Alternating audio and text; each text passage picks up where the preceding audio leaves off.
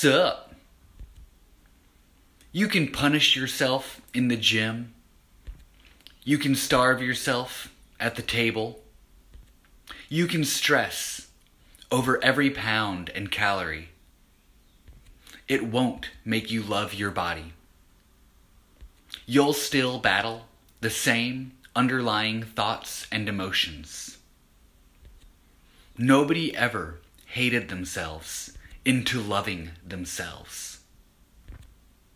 You might think the problem is your body. That may be partially true.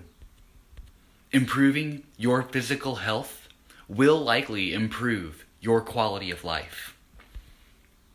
However, poor physical health is often a reflection, not a driver, of the real issue unworthiness, lack of self worth, and lack of self love.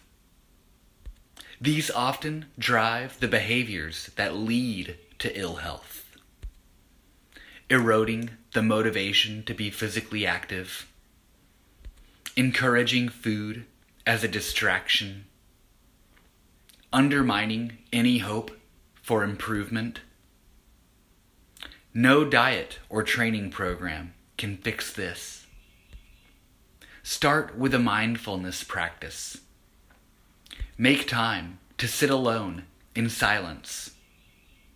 Let your mind and heart roam. Explore your thoughts and feelings, your fears, your pain, your hopes and dreams, no matter how uncomfortable that may be.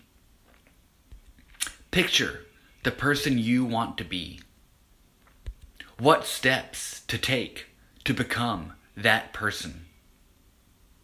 Then take those steps.